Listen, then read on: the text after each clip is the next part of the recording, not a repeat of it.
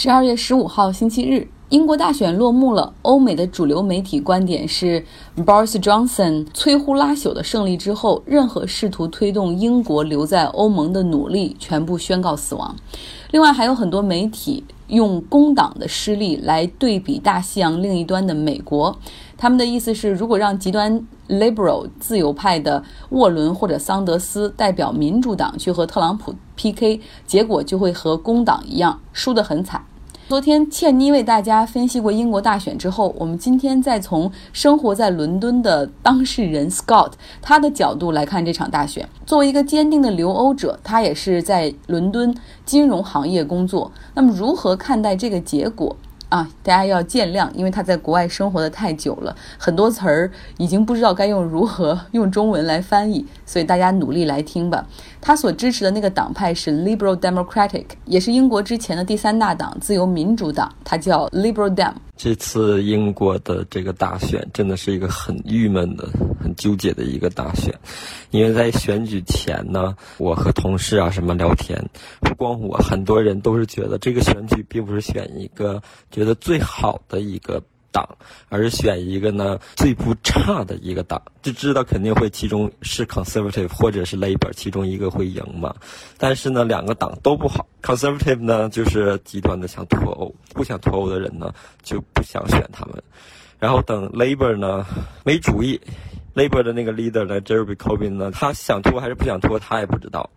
你说你一个 leader，这个主意都拿不定，那你说你怎么去当这个 leader 啊？并且 Labour 太左派了，他们想什么把 British Telecom，他想 nationalize 火车呀，什么那些 train line 啊，他也能 nationalize。他们还特别不喜欢这些大的银行、金融企业呀什么的，那还想制裁他们，还想要加税，就是给富人加很高很高的税什么，这些有点太极端了，所以说都不好。然后我选的党呢，就是 Lib Dem，Lib Dem 肯定不会赢了，但是他之前的表现还挺好的，就是他没有那么极端，然后属于那种中派。但是呢，他这次最大的错误就是他是不支持脱欧了。但是你不能说直接就是说把这个 Brexit 就 cancel 掉了。这次的那个选 manifesto 就是说根本不脱欧，然后呢也不在第二次的 referendum 就不问了，直接就把这个 Brexit cancel 掉。那肯定是不可能了，因为那太不那是民主了，对不对？因为当时脱欧是民主。的决定是选，你不可能就是忽略了这百分之五十二的人，就是他们选是白选，这个就是不民主，所以说呢，造成了他的失败。我觉得，结果呢也不算令人惊讶了，因为之前的那些 poll 啊或者 estimate 什么都会就是说已经 focus 说是 Conservative Party 会赢嘛，但是赢的这么多，挺惊讶的，让人觉得。像我呢，个人就觉得挺郁闷的。The good news is pounds increased by two percent. 比如说我出去玩啊，或者怎样的话，那他这个 pounds 高了是好。问题是呢，我的 investment 就是都不是 UK 的，因为现在。一直这几年来，自从脱欧以来，Brexit 以来，没有人喜欢选那个 UK stock、UK equity，所以说呢，大家都会就是躲避这个 UK。然后我呢，已经在这边生活了，对不对？所以说我已经有很大的 exposure to UK economy，所以我就不想再把我的投资放了这 UK 的 company。所以说我的投资全部都是南 UK 的。就是说，给你举个例子，郁闷的就是昨天嘛，英镑涨了百分之二，和欧元涨差不多百分之二。我的股票呢，Daimler 就是奔驰的股票，也同时呢，就因为和中国和美国的这个贸易协议不达成，就算是达成了吧。Daimler 的股票呢也涨了将近百分之二，但是对我来说呢，就是完全是没变的，因为它股票涨百分之二，然后我英镑也涨了百分之二，所以对我来说这个就是 cancel 掉了，所以就很郁闷。唉，反正 it is what it is 了，已经选选举成功了，conservative 了，表明一月三十一号 Brexit 肯定会发生了。所以说，像我是不支持 Brexit 的，但是那没有办法了。然后他们就协议了，一月三十一号结束了之后，他们就和欧盟开始是 trade negotiation 嘛？哪有那么快啊？欧盟和加拿大这个协议是 trade negotiation 几年？七年啊？是这个又得再拖个几年。但是希望花点时间，然后把协议达成好，然后拖拖的好一点吧。这也是没有办法的，并且。Boris Johnson 这个人，从美国还有这次这个英国的大选，完完全全证明了一点是什么？就是人们不介意 politicians 撒谎，Donald Trump 不停的撒谎，没有人介意，没有人管，还会选。这边也是 Boris Johnson lie after lie after lie after lie，可是呢，大家还是会选他，对不对？明知道他是他说话不算数，他说话在撒谎，但是呢，还是会选他。再我就觉得像 Labor 真的是太惨，丢掉那么多个选票不说，就是丢掉那么多 MP 不说，还有一些就是很多。北边很多区，从一九八几年、七几年就开始，一直都是 Labor 的领域，一直在选 Labor。结果这第一次变成 Conservative 了，就是说明这个 Labor，尤其这个 Leader Jeremy Corbyn 真的是太差太差了。说这么惨淡的选举，然后他不辞职，还不走，还居然要当 Leader，我也真的是服了。然后呢，我选那个 Live Down 也是挺惨的，那个 Jones Joe Swinston，你说他是一个那个 Live Down 的 leader，结果呢，他自己的选区被投下去了，他的 MP 自己的那个区域 consistency 都没有，就没有都 hold 得住，所以说他也是挺丢脸的，我觉得，所以说他就辞职了嘛，我觉得也是对的，他毕竟还是年轻，经验还是太少，所以说英国这个 classism 的这种。traditional 社会，最终呢还是那种要是男的，比如说像鲍尔中森这样的，是在什么最好的 private school 1 ten 毕业的，必须上 Oxbridge 这种学校的，都是这样的人才能最终当上 prime minister。Scottish National Party 的那个 Nicholas Sturgeon，嗯，是开心是开心，选民是增加了，他的 MP 也增加了。问题他是说的还是不算的，对不对？他最大的那个 manifesto 就是说想 second referendum，对不对？高兰 independence，但是 Boris Johnson 已经说 no 了，不给他了。所以说他他是选民选选民多了，MP 多了，领域多了，但是也没有用，说的不算。所以说呢，这次最大的赢家就是 Conservative Party。非常感谢 Scott。的分享，这是一个人们已经不再 care 政客说谎，而政客们就会无穷大的利用这一点，尽可能的去夸张承诺，颠倒黑白。大家反正听着，要么乐呵，要么被打了鸡血，要么被激发出恐惧和仇恨。Then it is what it is，然后就这样吧，就这样继续往下发展。这就是民粹 （populism）。上周我们说了，进行中有两件大事儿。现在英国大选已经尘埃落定，那么另外一件呢？特朗普的弹劾调查，他的办法当然也是说谎了，指鹿为马，不顾已经板上钉钉的事实，而选择现在把一切都从自己身上甩掉，甩给那个替罪羊，他的私人律师，也是他的所谓的好朋友朱利安尼。那么今天又有一个新的声音出现。润乔，他是声乐演唱专业的学生，非常喜欢国际新闻、国际时政和财经。朱利安尼成为弃子的迹象愈发明显。特朗普声称从未指示朱利安尼到乌克兰做任何事，将施压乌克兰的责任推在朱利安尼的身上。这不仅与此前多位证人的说法截然不同，也完全推翻了白宫此前公开的电话记录的内容。在眼下沸沸扬扬的弹劾调查中。朱利安尼被视为一个关键人物，多名证人的证词显示，他主导了对乌克兰的施压。特朗普的这一番表态被认为是有意与他切割、保持距离。十一月二十六日晚，在接受前福克斯主播比尔·奥莱利的采访时，特朗普被问及是否指示朱利安尼参与到乌克兰的事务中，特朗普否认说：“没有，我没有给他任何指示，但他是一个战士。”特朗普说：“朱利安尼可能看到了一些东西。”但他还有其他的客户。朱利安尼在乌克兰工作了很多年。在被问到朱利安尼在乌克兰做什么时，特朗普说：“那你得去问朱利安尼。”特朗普的这番意外表态被认为明显是要与朱利安尼保持距离，在暗示，即便朱利安尼有不当行为，也不过是自行其事。不过，这番说辞却与白宫公布的七月二十五日特朗普与乌克兰总统泽连斯基的通话记录的内容大相径庭。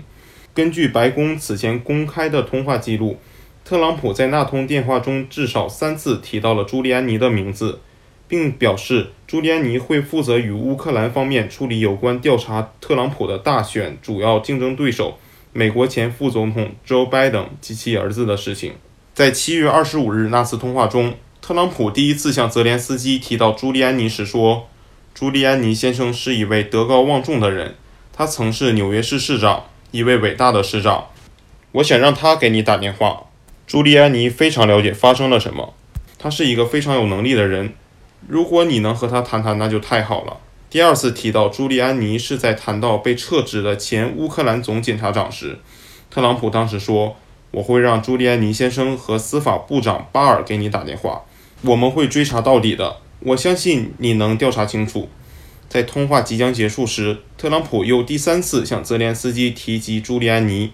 他说：“我会让朱利安尼和司法部长巴尔给你打电话的。谢谢。无论你什么时候想到白宫来，给我打个电话就可以了。”显然，从这份白宫自己公布的通话记录来看，与特朗普声称的没有指示朱利安尼的情况截然不同。美国驻欧盟大使戈登·桑德兰在国会作证时也指证，他们是在特朗普的指示下被迫配合朱利安尼处理乌克兰事务。特朗普曾多次明确指示他和朱利安尼聊聊。桑德兰也指出，朱利安尼曾要求乌克兰公开宣布展开两项调查。以此作为乌克兰总统泽连斯基受邀前往白宫的条件。实际上，早些时候，美国媒体就披露，为了避免特朗普陷入更多危险，共和党内部正在考虑牺牲朱利安尼以及代理白宫幕僚长马尔瓦尼等人。美国《华盛顿邮报》十一月二十八日曾报道，共和党人准备对外宣称，无论是朱利安尼还是马尔瓦尼。亦或者驻欧盟大使戈登·桑德兰，他们对乌克兰进行政治勒索的行为，都只是自行其事，特朗普根本没有参与其中。报道称，共和党认为所有针对特朗普的证词都是错误的二手信息。共和党人正在散布对朱利安尼等人的疑虑，他们真的代表特朗普吗？或只是在推进他们自己的议程？报道指出，共和党人实际上是把这三个人作为了替罪羊。从特朗普的做法来看，至少是与共和党人不谋而合。有意思的是，朱利安尼接受英国《卫报》电话采访，在被问到是否担心在这场弹劾危机中被特朗普牺牲时，他笑着回答说自己已经准备好保险措施。同在电话旁的朱利安尼的私人律师急忙插话称他在开玩笑。朱利安尼曾经一度以为他可以被特朗普任命来担任美国的国务卿，但这件事儿从来没有发生过。后来呢，当了特朗普私人律师之后，他至少从金钱上没有占到特别多的便宜，因为担心利益会有冲突，就是那个 interest of conflict，所以他还辞去了他之前在律所的工作，大概年薪六百万美元左右。那另外呢，他也从自己安全顾问咨询公司的这个生意中撤出来。那特朗普。肯定啊，雇他当私人律师要付给他工资，但想必不高。像现在就有记者经常发现说，朱利安尼好像连办公室都没有租，因为有时候你去约的那个特朗普大厦，会看到他在一楼的咖啡馆里打电话，或者有时候在弄电脑。那朱利安尼呢，他的个人消费其实也很大，因为在和第三任妻子闹着离婚，所以他的这个财产和消费也被部分公开。为了维持他。六份房产和十一个会员俱乐部的会籍，他这一年的支出在这些方面就二十三万美元。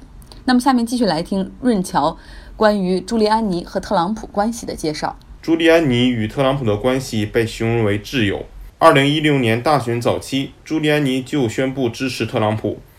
二零一八年四月开始担任特朗普的私人律师。不过，即便如此。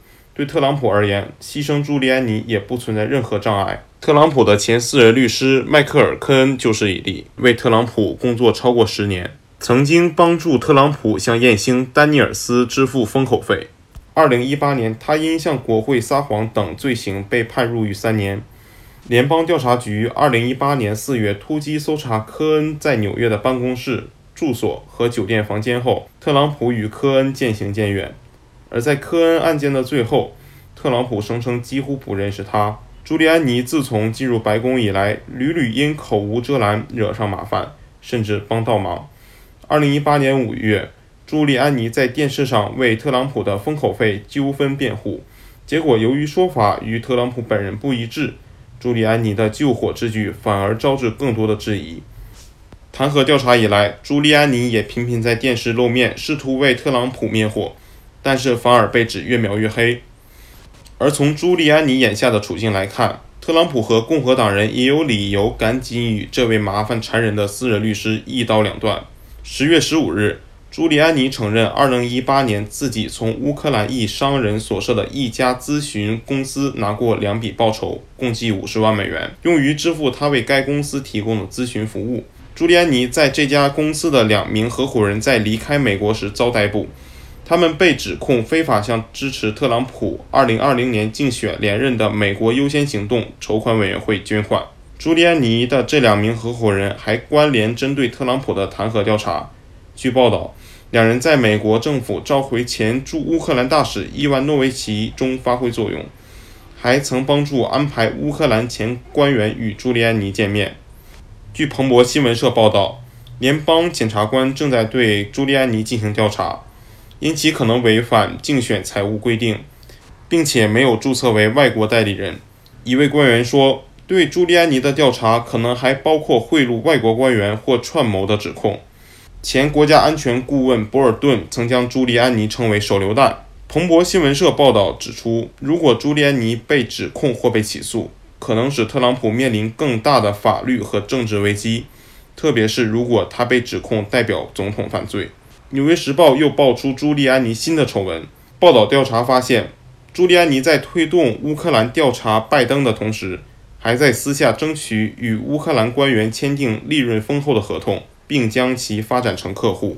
真的感谢有更多的朋友愿意参与到声音、知识、信息的共享中来，感谢润桥。然后我也看到有更多朋友留言说愿意加入到这么一个小组来，感谢感谢。那么目前呢，众议院的司法委员会已经通过了两项弹劾总统的条款，一个是滥用职权，另外一个是妨碍国会调查。下一周就要拿到众议院里面，让四百三十个众议员来投票。目前民主党的议员比共和党要多三十六个。